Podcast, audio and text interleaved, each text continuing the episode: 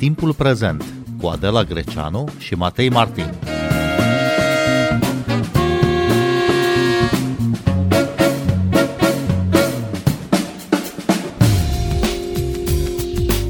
Consiliul Național al Audiovizualului și Consiliul Național pentru Combaterea Discriminării vor analiza felul cum a tratat postul România TV moartea și boala jurnalistei Iulia Marin. 10 de redacții, jurnaliști, organizații non-guvernamentale, asociații medicale au semnat un apel împotriva discursului care incită la ură și discriminare față de persoanele cu suferințe psihice practicat de postul România TV după moartea jurnalistei. Bine v-am găsit! Noi suntem Adela Greceanu și Matei Martin și invitatul nostru este Mircea Toma, membru în Consiliul Național al Audiovizualului. Bună seara, bun venit! Bine v-am găsit pe voi și pe ascultătorii voștri fideli. Trăim din fericire într-o țară în care libertatea cuvântului e garantată de Constituție, oricine are voie să spună orice sau aproape orice, pentru că există reguli și limite ale acestei libertăți. Incitarea la ură sau discriminarea sau calomnia sunt încadrate legal. Cât de eficiente sunt însă aceste mijloace prin care ne protejăm spațiul public, Mircea Toma? Păi, o măsură a eficienței lor o au la îndemână și ascultătorii voștri care se uită la televizor și văd în ce măsură la televizor se întâmplă lucruri neconforme cu principiile pe care le-ai citat.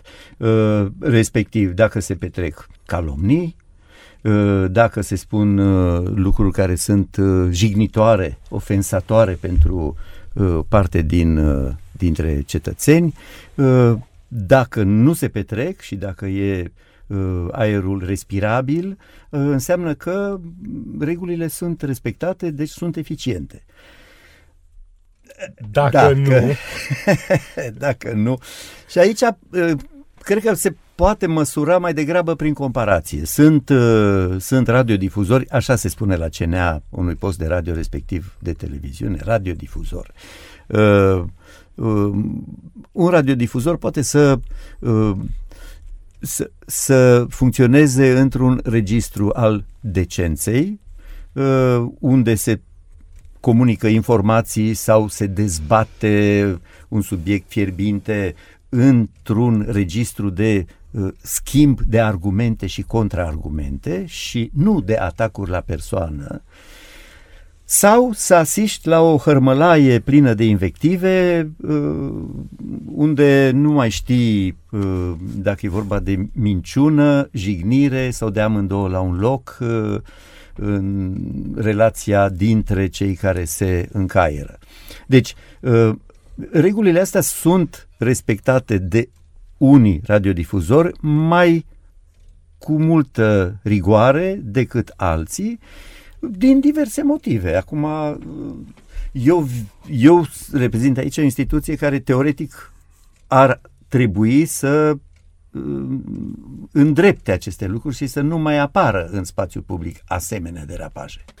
Tocmai. Derapajele din spațiul audiovizual au un regim special, agravant, de unde și nevoia unui arbitru, cum este Consiliul Național al Audiovizualului. Dar poate această instituție, cu membrii numiți după un algoritm politic, să arbitreze eficient, adică echidistant, aceste faulturi, să le spunem? Întrebarea conține o mică răutate, adică presupunem că traseul numirii politice produce consecințe asupra echilibrului judecății pe care o practică un membru din Consiliu. Suspiciunea este justificată pentru că traseul ăsta este. Alt traseu mai bun, să știți că nu există. Pentru că politic înseamnă, de fapt, reprezentanții poporului, alegătorilor în Parlament. Ori să alegi direct de la nivelul cetățenilor reprezentanții în CNA ar fi un efort excesiv și nu știu dacă la mijloc nu ar interveni din nou partidele, pentru că ele asigură platforme de comunicare, campanii și așa mai departe. Deci, soluția de temperare a riscului de a deveni purtătorul de gândire al unui partid s-a făcut prin felul în care este gândită legea, și anume mandatele reprezentanților din CNA consilierilor sunt mai lungi cu 2 ani decât mandatele parlamentarilor. Deci, adică nu se suprapun peste un ciclu electoral obișnuit. Exact. Nu vor fi în oglindă cu ce se întâmplă în Parlament acum. Așa s-a întâmplat ca la un moment dat în CNA să existe reprezentanții unor partide care nici nu mai existau în Parlament și așa mai departe. Deci asta este o măsură. 2. Trebuie totuși să ținem cont și de restricții. Nu ai voie să fii membru de partid în CNA, deci îți dai demisia. Dar și trebuie să investești și în calitatea persoanelor care sunt acolo. Prezumția că toți sunt vânduți partidelor care i-au numit acolo este jignitoare. Pentru mine și bănuiesc că la fel și pentru ceilalți. Influențe poate că există, poate că nu. Uneori ele sunt măsurabile, deci uneori le vezi. Alteori nu poți ghici cine, cum a votat, de ce, pentru că a venit din partea vreunui partid sau altui partid. Mircea Toma, Consiliul Național al Audiovizualului se va întruni mâine în ședință pentru a analiza emisiunile postului România TV, în care s-a vorbit despre moartea și boala jurnalistei Iulia Marin. De asemenea, ați transmis că veți analiza și apelurile primite de la public, dar ce instrumente are la dispoziție CNA pentru a decide eventuale sancțiuni în cazul constatării unor derapaje? Instrumentul de bază este legea audiovizualului, care este legea în baza căreia funcționează instituția, și de asemenea codul audiovizual, care este legislație secundară și care este produs chiar de CNA. Codul detaliază mult mai mult condițiile, instrumentele de evaluare ale produselor editoriale și are niște prevederi care se aplică destul de eficient subiectului pe care îl vom avea în discuție mâine. Sunt articole care protejează categorii sociale vulnerabile la discriminare, categorii identificate prin criterii care sunt, enumăr acum la întâmplare, etnice, religioase, profesionale, de gen, de orientare de gen și așa mai departe. Includ aici și boli cronice, transmisibile sau netransmisibile. Deci, față de aceste persoane, cadrul normativ în baza căruia funcționează CNA are mecanisme de protecție a imaginii și a demnității acestora. Au fost câteva situații de mare notorietate în care aceste criterii pe care le-am folosit au produs sancțiuni severe. Puteți să ne dați un exemplu? Pentru perioada în care la care pot să spun că am participat activ cu votul meu, adică 1 an jumate, sunt 2 situații în care a fost vorba despre o emisiune în care o femeie era invitată în studioul unei emisiuni alături de fostul partener, care era un bărbat foarte violent, care o abuza, și subiectul era cum s-ar putea face să-i împace. Bărbatul a anunțat că în cazul în care femeia calcă strâmb o va ucide. În studio, moderatoarea și cei 2-3 invitați au luat peste picior afirmația bărbatului că uite că așa iubește românul. Da. Dar, din păcate, tragedia s-a petrecut la 2 sau 3 luni distanță de la emisiune și femeia a fost asasinată de bărbatul cu pricina. Pentru că în emisiune intervenția bărbatului nu a fost sancționată în niciun fel de reprezentanții postului. Bun, invitatul putea să spună o aberație de calibrul ăsta. Postul însă este obligat, pentru că are un cadru normativ destul de clar, să intervină și să regleze situația.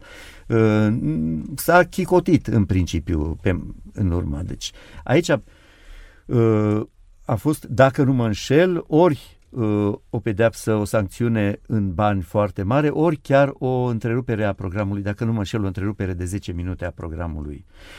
Ulterior, emisiunea Acces Direct a plecat de la Antena 1 pe Antena Stars. La o lună, două după acest episod. Deci, pe aici se întâmplă, a fost, din ce mi-aduc aminte, au fost două sancțiuni mari. Una de financiară, 150, dacă nu chiar 200.000 de lei, asta e maxim, și ceea ce e într-o altă direcție, pasul următor, întreruperea programului. Bun, poate CNA să facă o diferență, o diferențiere între derapajele care s-au făcut din prostie și cele din ticăloșie? Adică se vede această nuanță, această diferență? În ce scrie în codul audiovizual nu avem o precizare care să implice buna sau rea credință. Că o eroare, cum spun poliția, poate fi un accident din culpă, din greșeală, n-am vrut, sau cu intenție. E o mare diferență și Curtea Europeană pentru Drepturile Omului face această diferență. Atunci când judecă ziariști, trebuie să demonstrezi, când ești supărat pe un ziarist, că ceea ce a făcut el greșit a fost cu rea intenție.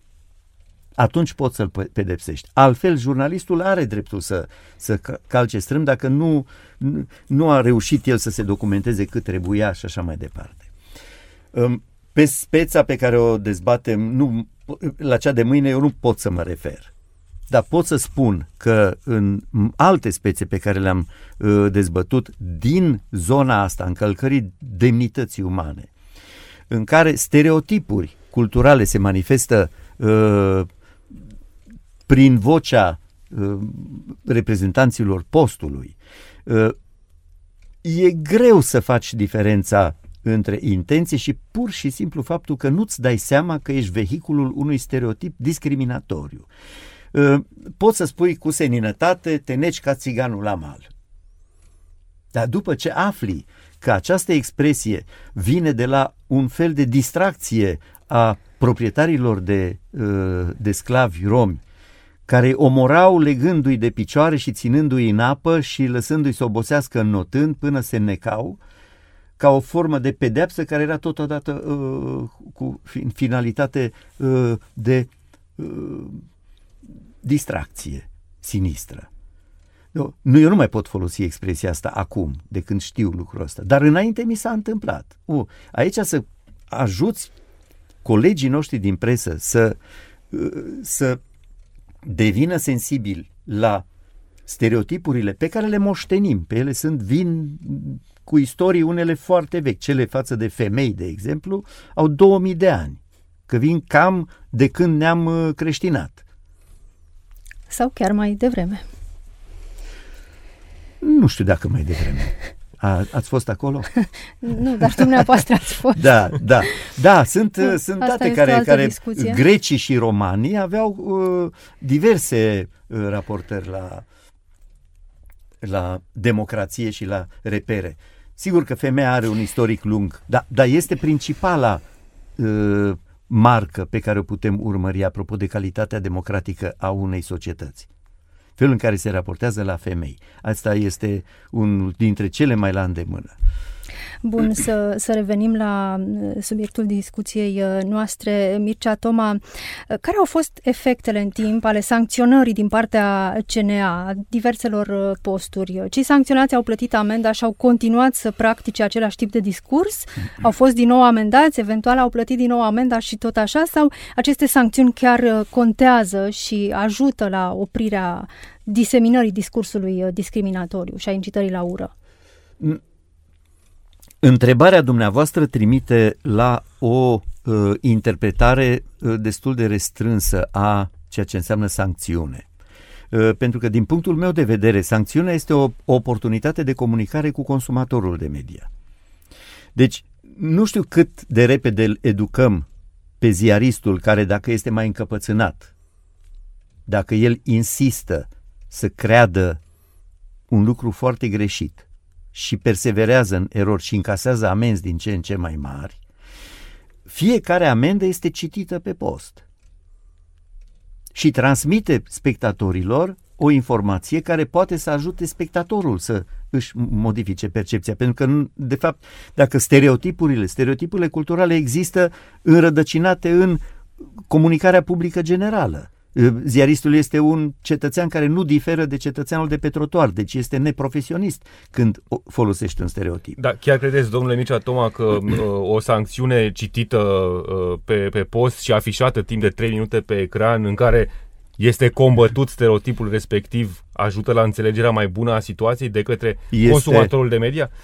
Sunt convins că ajunge la parte din public și lucrul acesta este confirmat de vigilența spectatorilor. Deci noi funcționăm în baza sesizărilor venite dinspre public.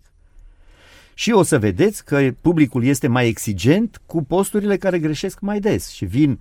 Pentru unele posturi avem într-o lună 40, 50, 30, 28 de sesizări pentru un post și pentru altele între nicio sesizare și 2. Este o diferență. Da, dar acesta nu e publicul acelor posturi, cei care semnalează. Îmi pare rău, publicul care semnalează stă cu ochii pe postul respectiv. Este un personaj care se uită acolo. Îmi spuneți că nu este publicul pentru că nu împărtășește aceleași valori. Da, dar este acolo, pe postul acela și reacția va fi văzută și de ceilalți. Dar nu există riscul ca unii telespectatori fideli ai unor asemenea posturi care împărtășesc politica postului, politica editorială, să spună, uite, ce au pățit săracii, e nedrept, e o formă de cenzură, nu-i mai lasă să spună ce gândesc. Evident că există.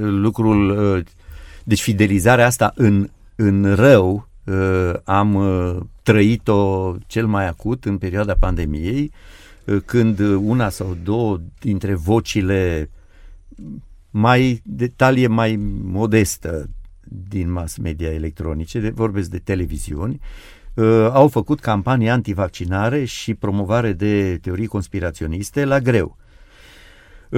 Publicul fidelizat și contaminat puternic de acest tip de percepție a venit în CNA, au susținut în momentele în care noi judecam sesizările venite de la terți, se susțină punctele de vedere și au făcut-o și într-un mod civilizat, argumentativ, intervenind în dezbateri și într-o formă civică acceptată, demonstrație în fața sediului CNA, unde s-a strigat Mircea Toma,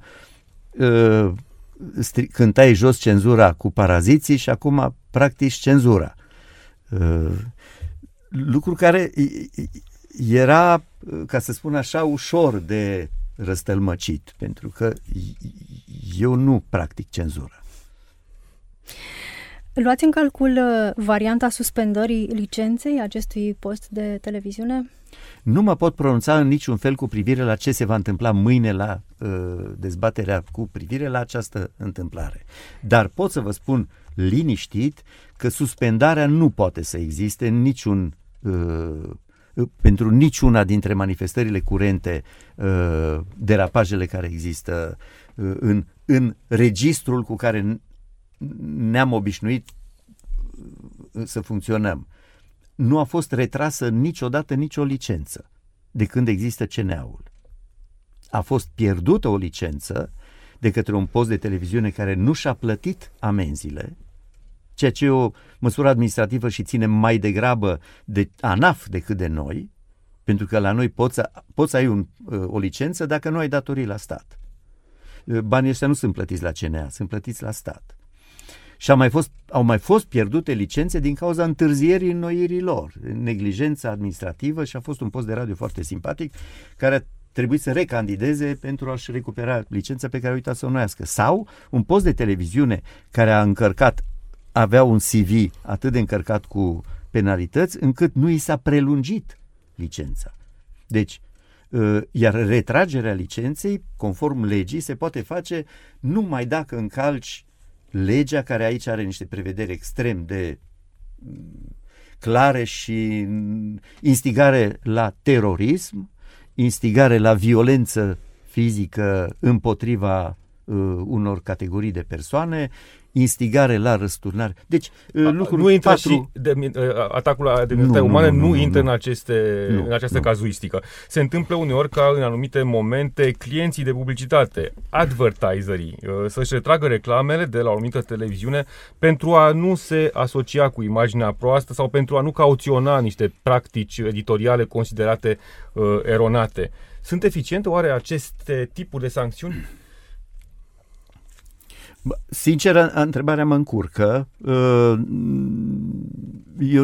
Există două niveluri de interpretare. Dacă sunt eficiente, eu sunt convins că din punct de vedere financiar doare.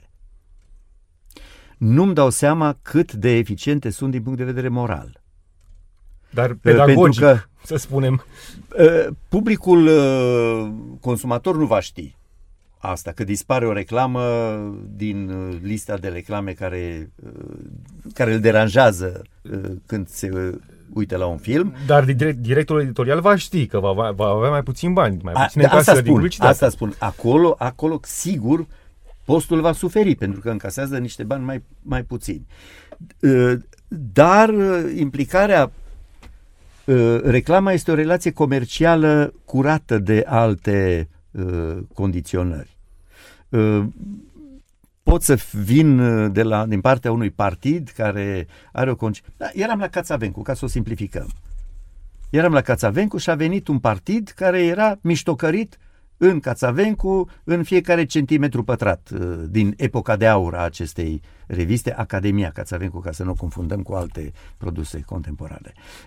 Și a venit cu propunere de reclamă pentru campanie electorală. Am făcut o dezbatere, noi nu avuseserăm niciodată, niciun partid n-a îndrăznit să-și facă reclamă în Academia Cațavencu. No, ce facem? Ok, dacă își face un partid, trebuie să-și facă cel puțin două, ca noi să nu părem că suntem, da, și să nu apară în contractul de publicitate nicio clauză care să interfereze cu spațiul editorial. Și am făcut. Da? PRM, PSD, PNL au plătit reclamă în spațiul democrație. Nu trebuie să fiu partizanul unei părți din societate dacă eu fac comerț cu orice segment al societății. Mircea Toma, care sunt tipurile de sancțiuni pe care le poate aplica CNA în cazul unor asemenea derapaje care aduc atingere demnității umane? Care sunt treptele? Pe articolele care sunt direct implicate în subiectul acesta există un tarifar mai scump. Adică există două plaje de sancțiuni financiare, una începe de la 5.000 se termină la 100.000, cealaltă de la 10 se termină la 200.000. Aici suntem pe teritoriul 10-200.000 în bani și pe lângă asta există trepte care trebuie neapărat să fie parcurse în ordine, care privesc întreruperea programului.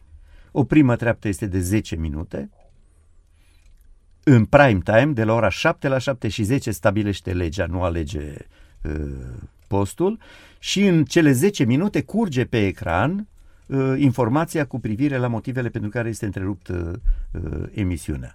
Și există o întrerupere, asta e pasul 2, de 3 ore, care se poate da după ce ai dat pedeapsa cu 10 minute și dacă recidivează cu același tip de încălcare. Atenție, judecarea se face pe aceeași zonă de articole, trebuie să fie încărcate, da? Și palierul al treilea și cel mai costisitor este înjumătățirea licenței pe care a primit-o. Licențele sunt de 9 ani de zile. Se reduce la 4 ani jumate. Deci dacă e la 4 ani, mai are jumătate de an și își pierde licența. Cam aici...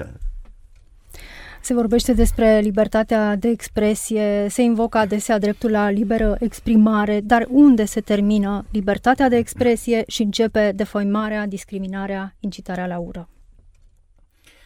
Asta e cea mai dificilă întrebare, pentru că rolul nostru este să judecăm cât de grav este, dacă trece dincolo de ceea ce libertatea de exprimare acceptă.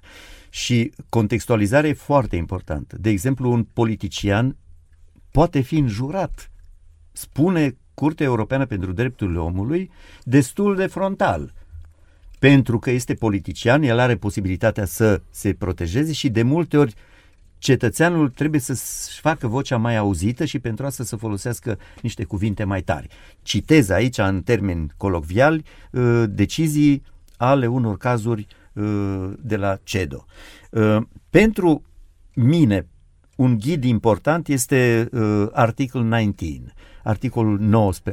19 este o asociație de juriști specializați în libertate de exprimare, în protejarea libertății de exprimare. Ei sunt în Anglia, dar cunosc global ceea ce se întâmplă și au recomandări și nuanțări și sunt niște cerberi ai protecției libertății de exprimare, deci ceea ce ei lasă. Și ei spun că pentru încălcări ale demnității unor persoane care nu au posibilitatea să se apere așa cum orice alt cetățean are posibilitatea să se apere.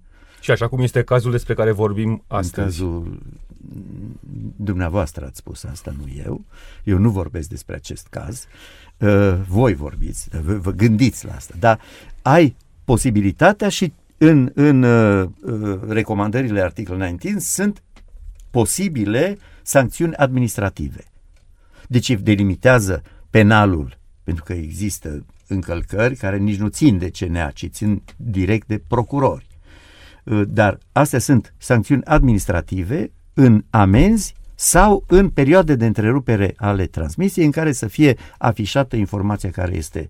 Deci suntem în registrul pe care cei mai exigenți protectori ai libertății de exprimare îl consideră ok atunci când e nevoie să aperi persoane care țin de categorii vulnerabile la discriminare. Mircea Toma, vă mulțumim că ați venit în această seară la Radio România Cultural. Noi suntem Adela Greceanu și Matei Martin. Ne găsiți și pe platformele de podcast. Abonați-vă la Timpul Prezent pe Apple Podcasts, Castbox și Spotify. Cu bine, pe curent!